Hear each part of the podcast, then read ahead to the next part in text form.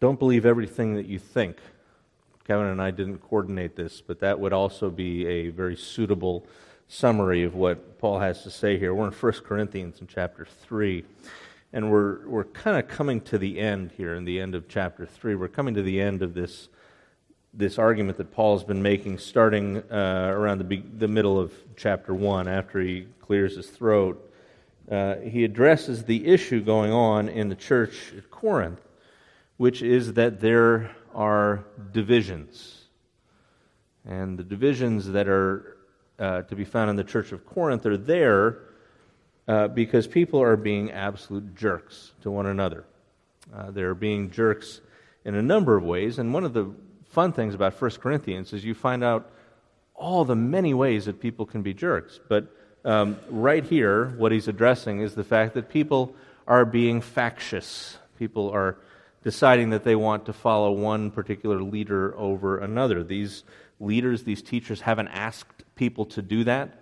Uh, people have, have got, made, made, these, made these factions on their own, and the, the unity of the body of Christ in Corinth is being threatened by the fact that folks are more worried about whether they're on Team Paul or Team Apollos or Team Peter than they are about whether they are being faithful to follow what Jesus is calling them to do and to be. And the, the broader message that Paul is, is having to, to bring home here, and he does it uh, in, in indirect ways and he does it in direct ways, uh, is that, that wisdom, human wisdom, is like every other good thing that God has given us, it is something that can be used for good or for ill right? I mean, uh, you, you take um, take food, right? You can you can use food for good, right? Or you can use it for bad purposes. You can abuse it. That's called gluttony. You take sex. Sex is given to us. It's a very good thing that God gave us. We're going to talk a lot about it all fall. There's a whole book of the Bible that's about sex, and you can you can use that well or you can use that poorly just because something can be good and just because something is worth pursuing doesn't mean it can't be abused. It doesn't mean that that abuse can't lead to horrible results. And it seems that what's going on here in Corinth is you've got a bunch of people who not only are, are being factious, not only are they following a particular teacher or a particular movement, but they think of themselves as being especially advanced spiritually because of that, right?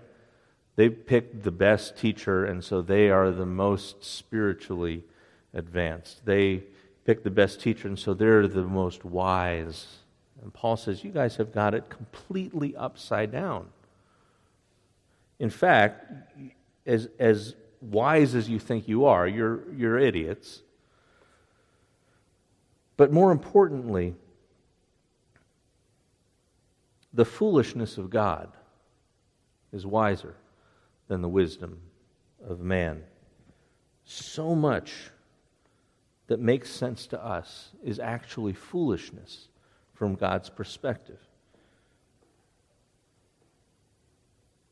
Chapter 1, verse 20. Hasn't God made foolish the wisdom of the world? I mean, in the wisdom of, of God, the world, through its wisdom, didn't know him. But God was pleased through the foolishness of preaching to save those who believe. Jews demand miraculous signs, Gentiles demand wisdom, but we preach Christ and Him crucified. It's a stumbling block to Jews, it's foolishness to Gentiles, but guess what? God doesn't really care. If you think it's foolish, that's a reflection on you, not on Him. For the foolishness of God, that the quote unquote foolishness of God, is wiser than man's weak, wisdom. What man sees as, as weak in God is actually stronger than what human beings think of as strong. And so here in chapter 3, toward the end, he says, Don't, don't deceive yourselves. If any one of you thinks that he's wise by the standards of this age. He should become a fool so that he may really become wise. For the wisdom of this world is foolishness in God's sight. As it is written, He catches the wise in their craftiness. And again, the Lord knows that the thoughts of the wise are futile. Here we have one of these one time things. Is the only time in the New Testament that the book of Job is cited. Only time. Paul does it here.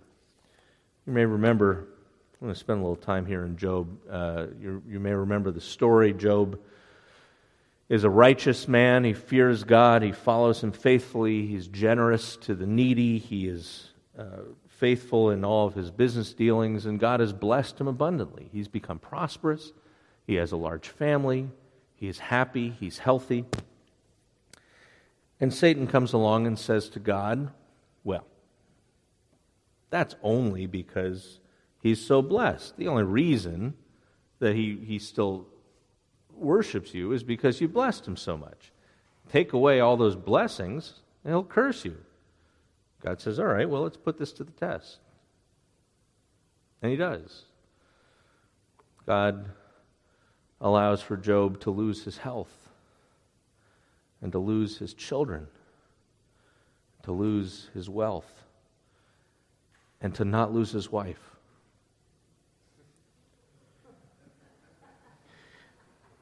Not that that by itself would necessarily be a, a, an, especial curse. It's just that she basically spends all of her time telling him, Look, would you just go ahead and curse God so you can die?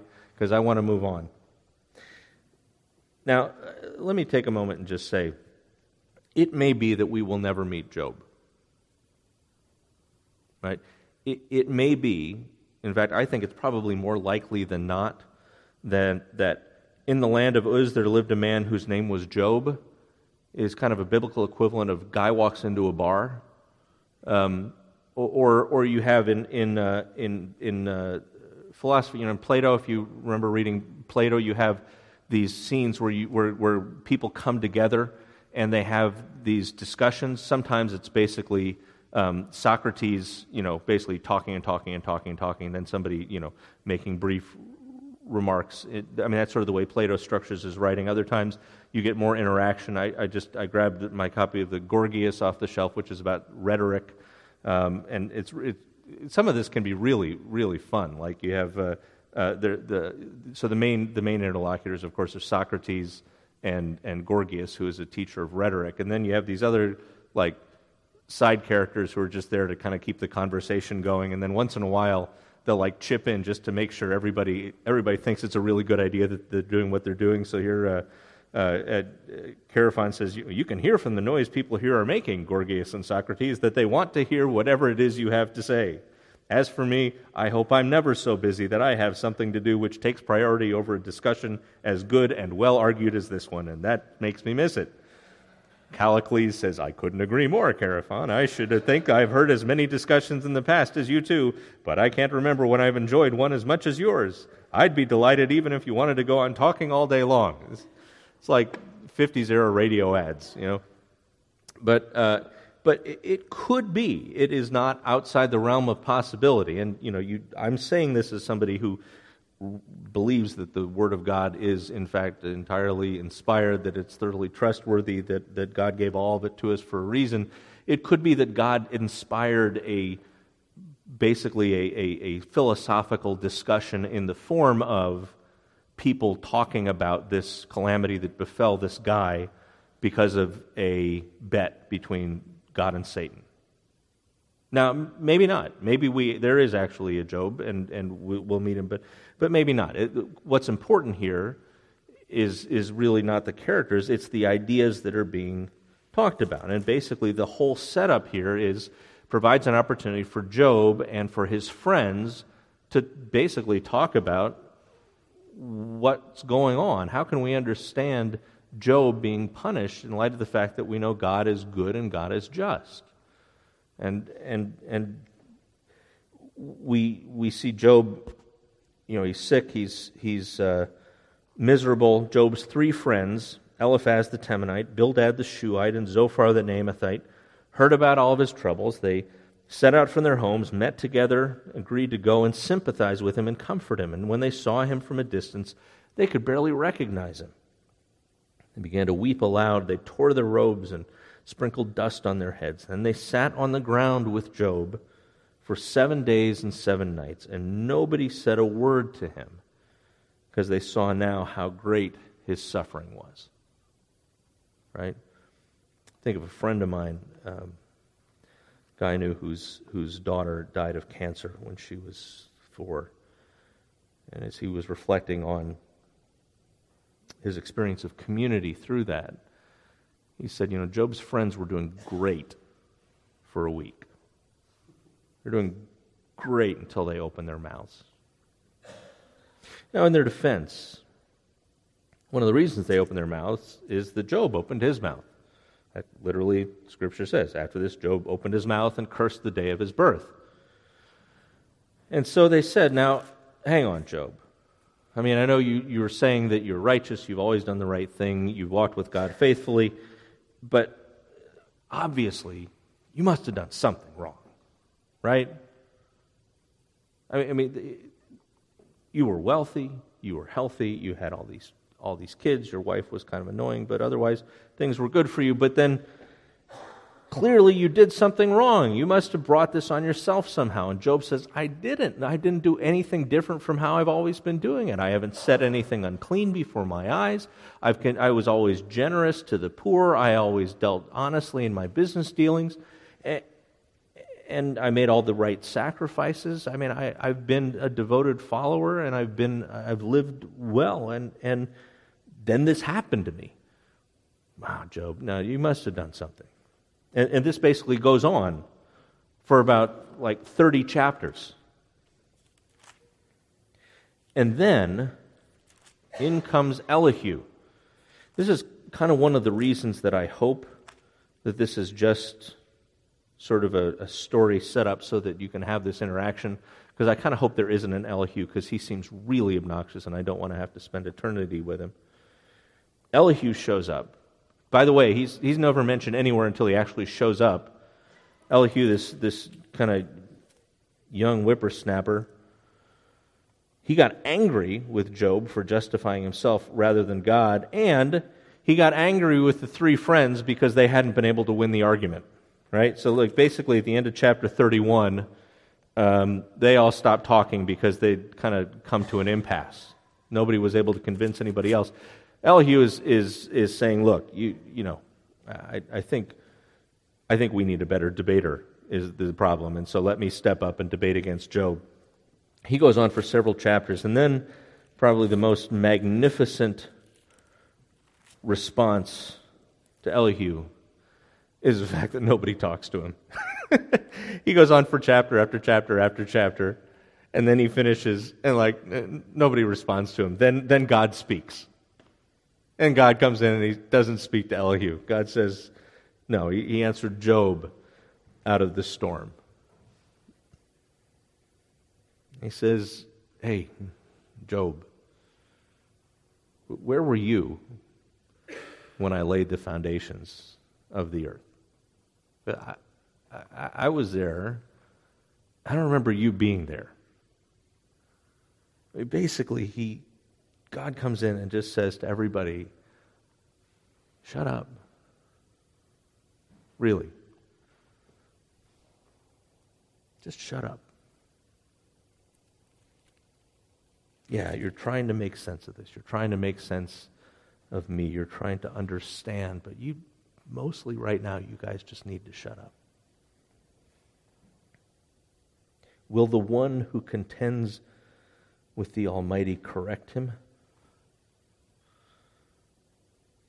Let him who accuses God answer him. At the end, Job finally says, after God speaks, this is the one point where anybody changes their mind in the whole 40 some chapters of this book. Job replied to Yahweh, I know that you can do all things, that no plan of yours can be thwarted. And you asked, Who is this that obscures my counsel without knowledge? The fact is, Lord, I spoke of things that I didn't understand. I spoke of things that are too wonderful for me to know, not just things that are too difficult for people who aren't that smart like me, but things that are too wonderful for a human being to know. You said, Listen now, I will speak. I'll question you and you'll answer me. Lord, my ears had heard of you, but now my eyes have seen you. Therefore, I despise myself and repent in dust and ashes. It's kind of ironic that in our canon, the book of Job is the first of all of the wisdom books, right? So you get the Torah, and then you get the histories, and you get the wisdom books, and then you get the prophets. It's the first of all the wisdom books. And basically, the point of it is to say human wisdom is of limited value. It's not to say it's of no value. Not to say that we don't seek to understand. And certainly, Paul, I mean, not only is Paul quoting Job, Paul actually quotes from the speech that Eliphaz gives. So Paul is quoting one of the bad guys, so to speak, in an entirely positive way. What these guys say makes a lot of sense. I mean, if, if I, I, it got lost in all, one, of, one of my moves, but my old Bible, the first one I had, had all kinds of stuff in Job highlighted. I feel kind of silly about it now because I realize, like, supposed to take all this stuff with a grain of salt, but uh, there's plenty that's, that's good. There's plenty of wisdom. But you have to know its place. And you have to know when and where to deploy it. You know, conversations about theodicy, about God's justice, are probably not well suited to somebody who's undergoing tragedy.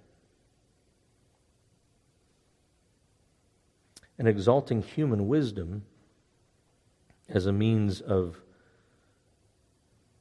gaining debating points over your fellow believers in your community is also not likely to be very productive. Which seems like exactly what was going on in Corinth.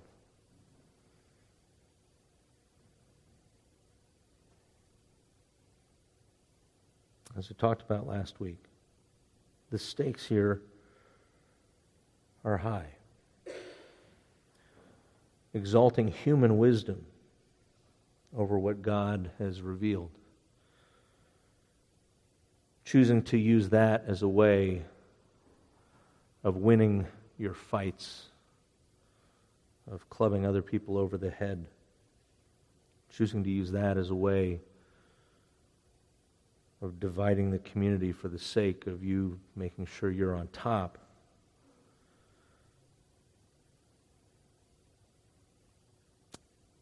That's not building the church, that's directly undermining it. You yourselves, Paul says, to this church in Corinth, this messed up church in Corinth, you are God's temple. God's Spirit lives in you. God's temple's holy. You are that temple. So if anyone God destroys God's temple, God's going to destroy him. Anything that we place above God, anything that we exalt above God, anything we would presume to use to correct God, whether it be our understandings of human wisdom or understandings of justice, our understandings of righteousness, our understandings of what we can be sure God would do and wouldn't do, any of these, any of these is only going to divide and destroy the church, not build it up. The church's one foundation is Jesus Christ, our Lord. And so we build on that. And we trust that God will, in His way and in His time, give us the guidance we need And if sometimes it doesn't make sense to us, as often it doesn't, then we always have the choice to say, well, we can go with what makes sense to us. We can go with what seems good in our eyes. We can go with human wisdom. Or we can decide that maybe God does know what He's doing after all. I don't want to.